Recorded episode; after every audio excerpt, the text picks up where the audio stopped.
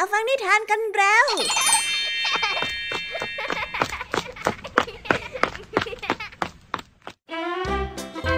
่ะน้องๆยิน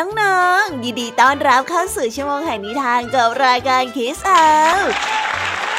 ในวันนี้พี่แอมมี่และกองทัพนิทานหันษาพร้อมที่จะพาน้องๆไปตะลุยโลกแห่งจินตนาการที่เต็มไปด้วยความสนุกสนานและข้อคิดต่างๆมากมายกันแล้วล่ะค่ะ เราไปตะลุยโลกแห่งนิทานกันเลยในวันนี้พี่ยามีมีนิทานมาฝากกันถึง3เรื่องเลยทีเดียวค่ะบอกได้เลยนะคะว่าสนุกจุใจอย่างแน่นอนเริ่มต้นกันที่นิทานเรื่องแรกเป็นเรื่องราวของสิงโตตัวหนึ่งค่ะที่ถูกสัตว์ตัวอื่นๆมองว่ามันนั้นเป็นสิงโตที่ขี้ขลาดเพราะทั้งที่มันเป็นถึงสายเลือดเจ้าป่าแต่มันกลับไม่กล้าสู้กับสัตว์ตัวใดในป่านั้นเลยแต่แล้ววันหนึ่งค่ะได้เกิดเหตุไฟไหม้ป่าขึ้นสัตว์ทั้งหลายได้รับความเดือดร้อนรวมไปถึงสิงโตเจ้าป่าตัวนี้ด้วยแต่ดูเหมือนว่าเหตุการณ์นี้จะทำให้สัตว์ในป่าทั้งหลายต้องมองเจ้าสิงโตตัวใหม่นี้เสียอุ้ยเกิดอะไรขึ้นล่ะคะเนี่ยไว้ไปรับฟังพร้อมกันในนิทานที่มีชื่อเรื่องว่ากล้าในเรื่องที่ควรกล้ากันได้เลยนะคะและนิทานในเรื่องที่2มีชื่อเรื่องว่ากบท่องโลกซึ่งเป็นเรื่องราวของเจ้ากบน้อยที่มีชีวิตอยู่ในบึงอย่างสุขสบายจนรู้สึกเบื่อหน่ายนั่นจึงทำให้มันคิดอยากจะออกเดินทางเพราะมันสงสัยว่าที่ปลายสายแม่น้ำนั้นจะต้องเป็นดินแดนที่สวยงามและน่าสนใจมากๆแน่และด้วยเหตุนี้ค่ะมันจึงได้ต่อเรือและออกเดินทางไปเจอกับประสบการณ์แปลกใหม่มากมายเพื่อที่จะได้มุ่งหน้าไปสู่จุดหมายว้าวเจ้ากบของเราเนี่ยจะไปเจออะไรกันนะไว้ไปรับฟังพร้อมกันในนิทานในเรื่องที่2ของพี่แอมมี่กันเลยนะคะและนิทานในเรื่องที่3เป็นเรื่องราวของเจ้าหมึกขี้อายที่เอาแต่เก็บตัวและซ่อนอยู่ในซอกหินเพราะมันไม่กล้าทำความรู้จักกับใครวันหนึ่งค่ะมีปูหล่นลงมาที่ซอกหินบริเวณใกล้ๆกับที่เจ้าหมึกนั้นซ่อนตัวอยู่นั่นจึงเป็นเหตุที่ทำให้เจ้าปลาหมึกขี้อายต้องออกมาทักทายผู้คนและได้รู้จักกับเพื่อนใหม่ๆด้วยความมีน้ำใจต่อผู้อื่นเอ๊ะเจ้าหมึกน้อยจะขี้อายขนาดไหนกันนะคงต้องไปติดตามรับฟังกันในนิทานเรื่องหมึกขี้อายซึ่งเป็นนิทานในเรื่องที่3ของพี่แอมมี่กันเลยนะคะ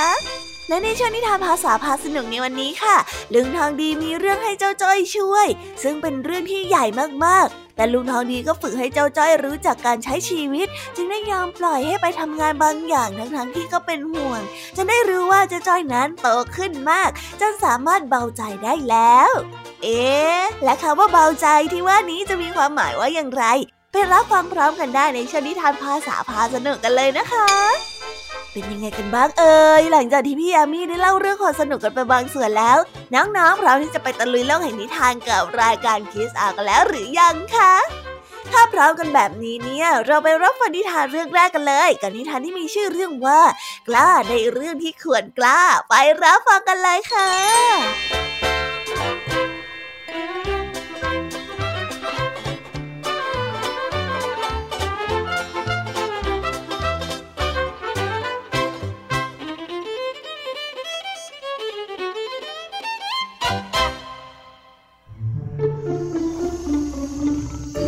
กันละครั้งหนึ่งนานมาแล้วมีสิงโตชื่อเซเบอร์มันได้มีรูปร่างหน้าตาเหมือนสิงโตตัวอื่นทั่วไป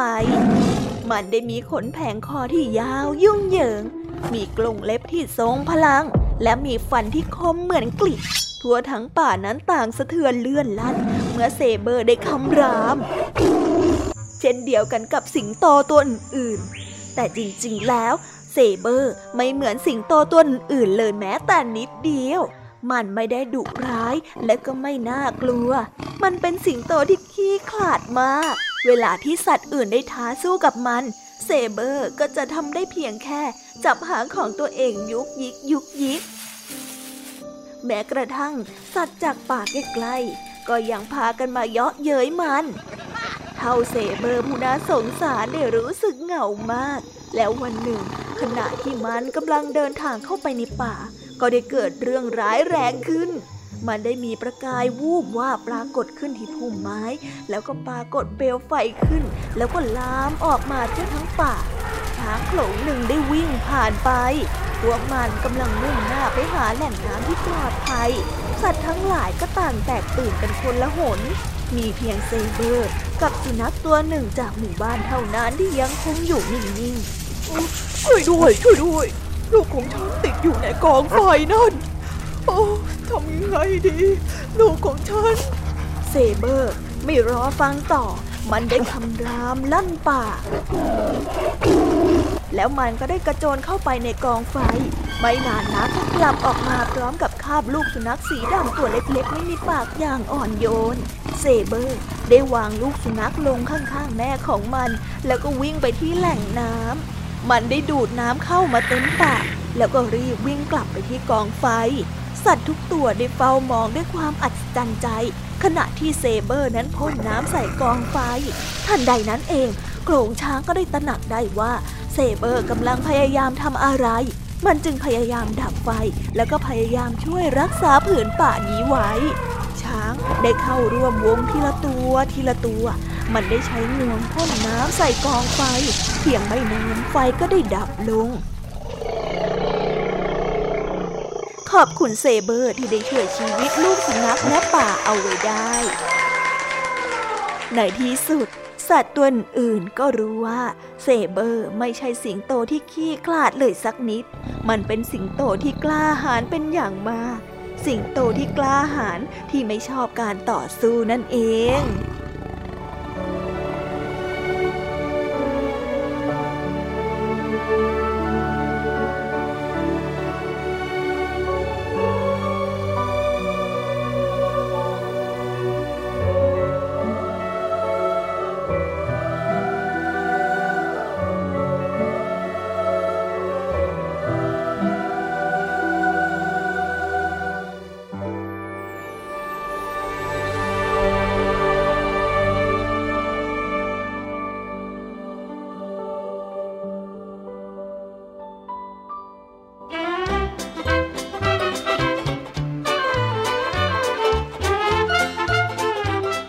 การสร้างวีรบุรุษจริงๆด้วยนะคะเจ้าสิงโตเซเบอร์ที่เคยถูกมองว่าเป็นสิงโตที่ขี้ขลาดที่ไม่กล้าตอบรับคำสู้ของใครแต่เมื่อมีเหตุการณ์ที่อันตรายเจ้าเซเบอร์ก็ได้รีบวิ่งเข้าไปช่วยสัตว์ตัวอื่นโดยที่มันไม่ห่วงชีวิตของมันเลยสักนิดว้าวอันที่จริงแล้วการที่เจ้าเซเบอร์ไม่สู้กับสัตว์ตัวอื่นนั้นไม่ใช่เป็นเพราะว่าขี้ขลาดเลยแต่หากว่าเป็นเพราะว่ามันรักในความสงบมากกว่านะคะดูสิพอถึงเวลาที่ต้องกล้าหาญเจ้าเซเบอร์ก็ทำผลงานออกมาได้อย่างยอดเยี่ยมและก็สมกับการเป็นสายเลือดของเจ้าป่าจริงๆด้วยเอาล่ะค่ะเราไปต่อกันในนิทานเรื่องที่2กันเลยเมื่อเจ้ากบน้อยสงสัยว่าแม่น้ำสายที่ตัวเองอาศัยอยู่นั้นจะไหลไปสิ้นสุดที่ใดและสถานที่แห่งนั้นจะงดงามมากแค่ไหนนั่นจึงเป็นเหตุผลที่ทำให้มันต้องต่อเรือและออกเดินทางตามหาคำตอบด้วยตัวเองไปติดตามรับฟังเรื่องราวนี้พร้อมๆกันได้ในนิทานที่มีชื่อเรื่องว่ากบท่องโลกไปรับฟังกันเลยค่ะ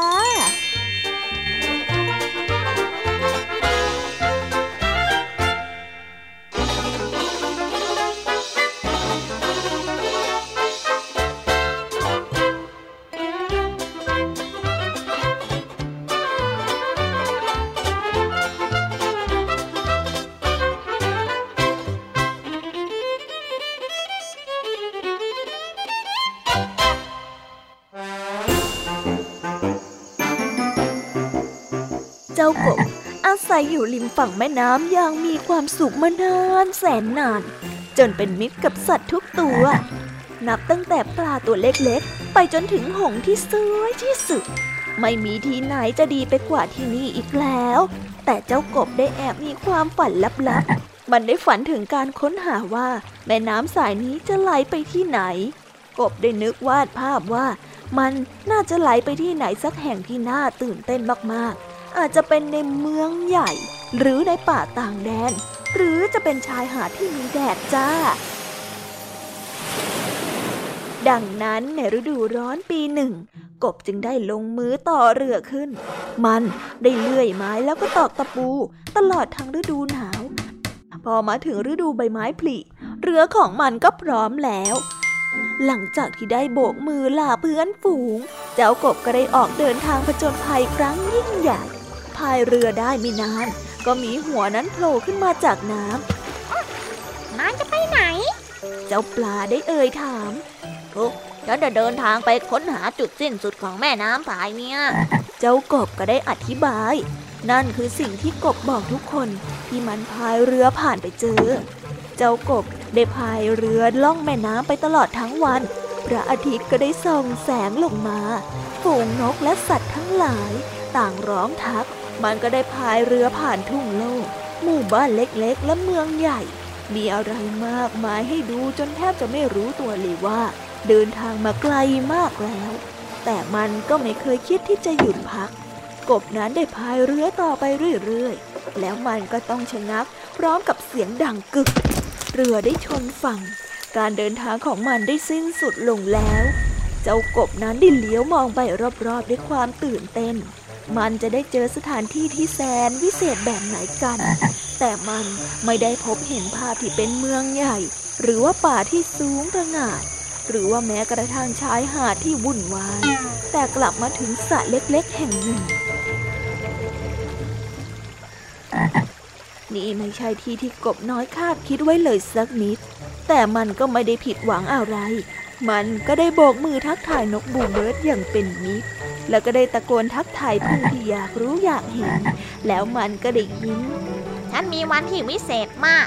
ฉันได้เห็นสิ่งสวยๆมากมายแล้วก็ได้พบเจอสัตว์ตัวเล็กๆที่น่ารักฉันคิดว่าสิ่งที่สำคัญที่สุดไม่ได้ขึ้นอยู่ว่าเรากำลังจะไปที่ไหนแต่มันขึ้นอยู่กับว่าเราจะไปถึงที่นั่นได้อย่างไรมากกว่า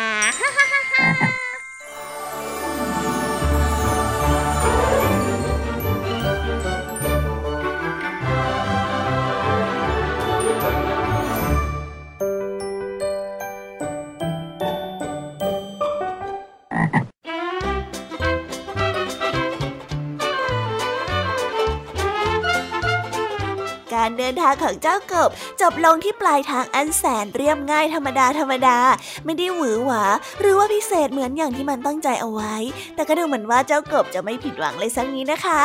นั่นก็คงเป็นเพราะว่าเจ้ากบน้อยได้พบเจอกับมิตรภาพและก็ประสบการณ์มากมายระหว่างเดินทางนั่นเองและสิ่งนั้นก็ช่วยเติมเต็มความสุขให้แก่เจ้ากบน้อยจนแทบเต็มอิ่มการเดินทางในครั้งนี้จึงได้สอนบทเรียนที่ยิ่งใหญ่ให้กับเจ้ากบนั่นก็คือการมีความสุขกับปัจจุบันเพราะเมื่อเรามีความสุขกับปัจจุบันแล้วเราก็จะมีจิตใจที่โล่งสบายไม่หวั่นไหวต่อความผิดหวังนั่นเองค่ะเอาล่ะเราไปต่อกันในนิทานเรื่องที่3กันเลยกับเจ้าปลาหมึกขี้อายที่กำลังเห็นเพื่อนๆในท้องทะเลกำลังตกอยู่ในสถานการณ์ที่ขับขันค่ะเจ้าปลาหมึกขี้อายยังคงรู้สึกลังเลนะคะไม่กล้าที่จะเข้าไปช่วยถ้ามัวอายแบบนี้จะพลาดโอกาสได้ช่วยเหลือคนอื่นนะเจ้าหมึกไปติดตามและเอาใจช่วยกันในนิทานเรื่องนี้พร้อมๆกันได้เลยค่ะกับนิทานที่มีชื่อเรื่องว่าหมึกขี้อายไปรับฟังกันเลย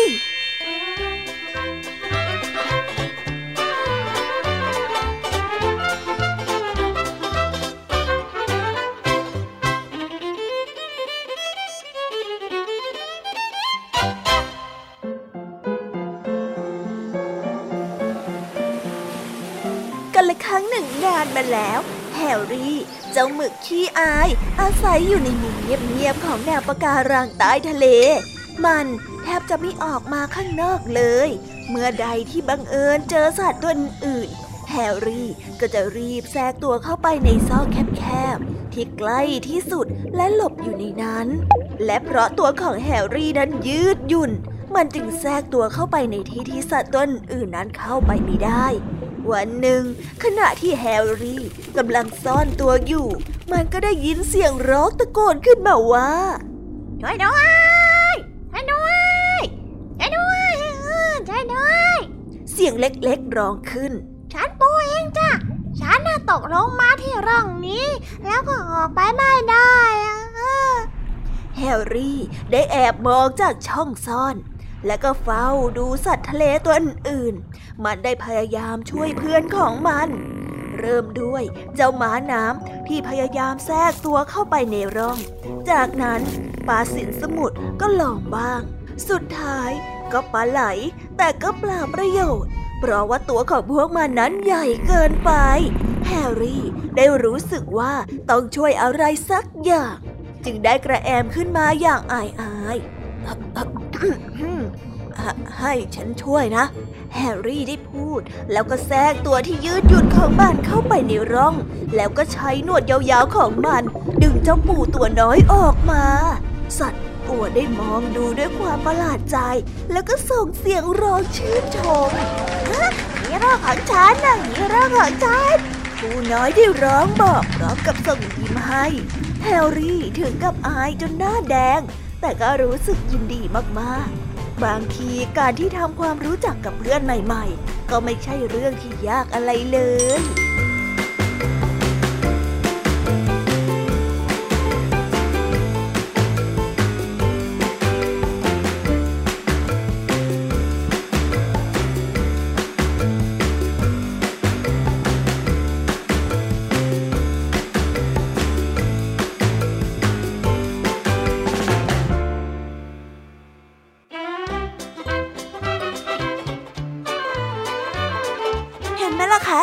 ว่าไม่กล้าความสัมพันธ์ก็ไม่เกิดนะคะในบางครั้งเนี่ยเราจะมัวเป็นฝ่ายที่ตั้งรับให้คนอื่นมาทักทายหรือมาทำความรู้จักแค่ฝ่ายเดียวก็ไม่ได้นะถ้าหากว่าเราเอาแต่รอคนอื่นต้องเป็นคนที่ไม่ค่อยมีเพื่อนแน่ๆดูอย่างเจ้าหมึกสิคะมัวแต่สองจิตสองใจไม่กล้าออกมาเจอผู้คนแต่สุดท้ายก็ออกมาจนได้และความกล้าหาญของเจ้าหมึกในครั้งนี้จะส่งผลให้เจ้าหมึกขี้อายมีเพื่อนใหม่เพิ่มนั่นเอง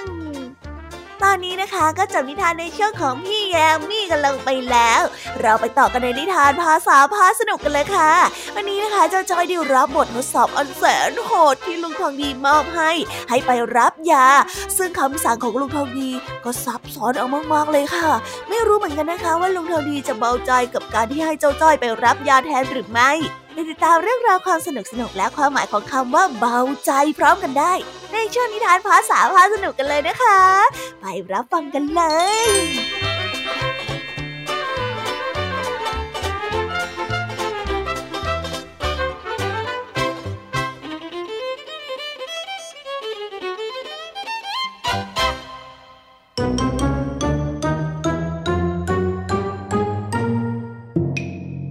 ภาษาพาสนุกในที่สุดเจ้า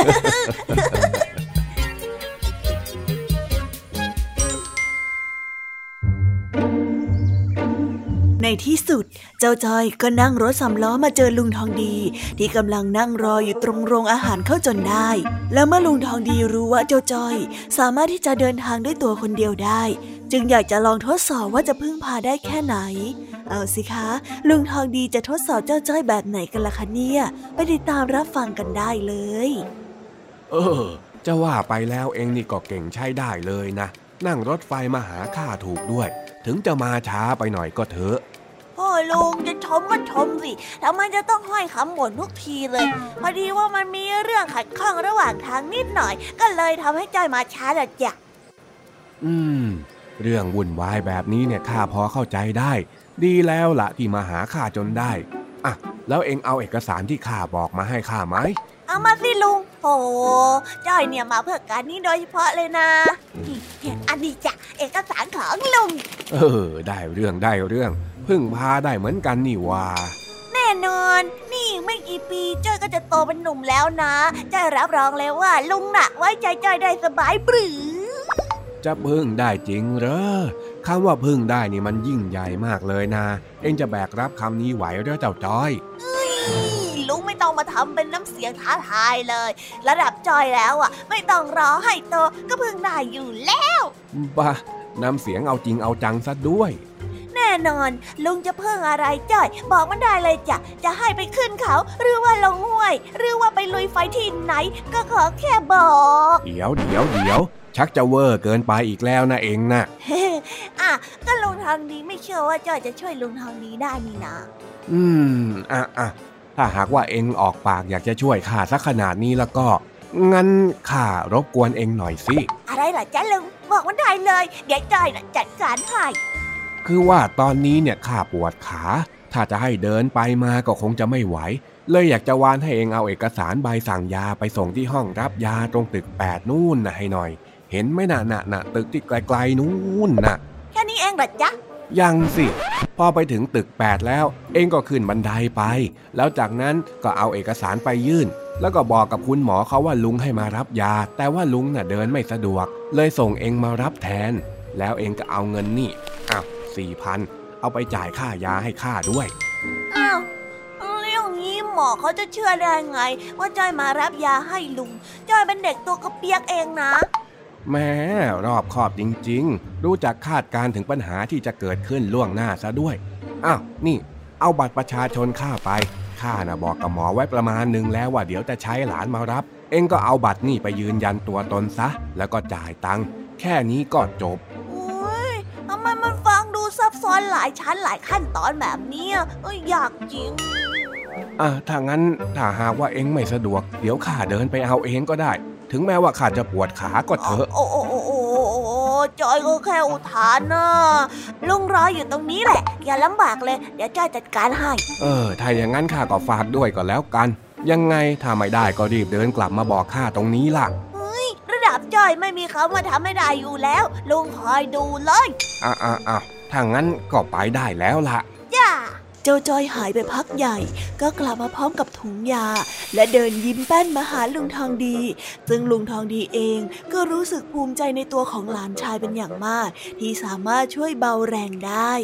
เฮ้ยเจ้าจอยทำไมไปนานจังแฮะไปหลงทางตรงไหนหรือเปล่าเนี่ยเป็นห่วงจริงๆลุงจอยกลับมาแล้วนี่ได้ยาตามที่สั่งเด้ๆเลยเฮ้ยข้าก็นึกว่าเองไปหลงทางที่ไหนเจอแบบนี้แล้วข้าค่อยเบาใจหน่อยฮะใจลุงเป็นอะไรอ่ะอย่าบอกนะว่าลุงตอนนี้เป็นโรคใหม่อีกแล้วอ่ะไม่ลุงไม่ใช่คำว่าเบาใจที่ข้าพูดเนี่ยมันเป็นคำที่หมายถึงสบายใจไม่หนักใจหรือว่าโล่งใจอะไรแบบนั้นต่างหากเล่า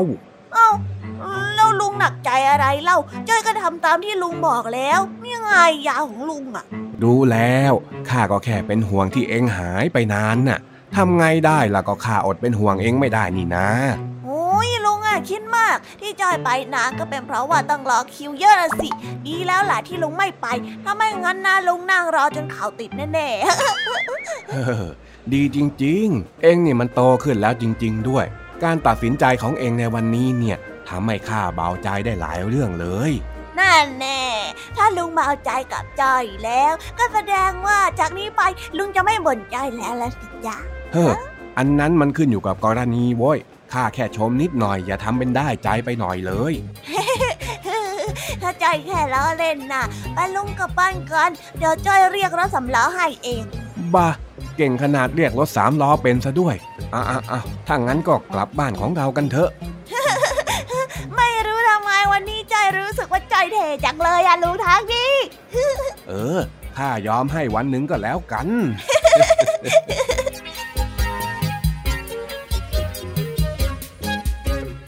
ว้าว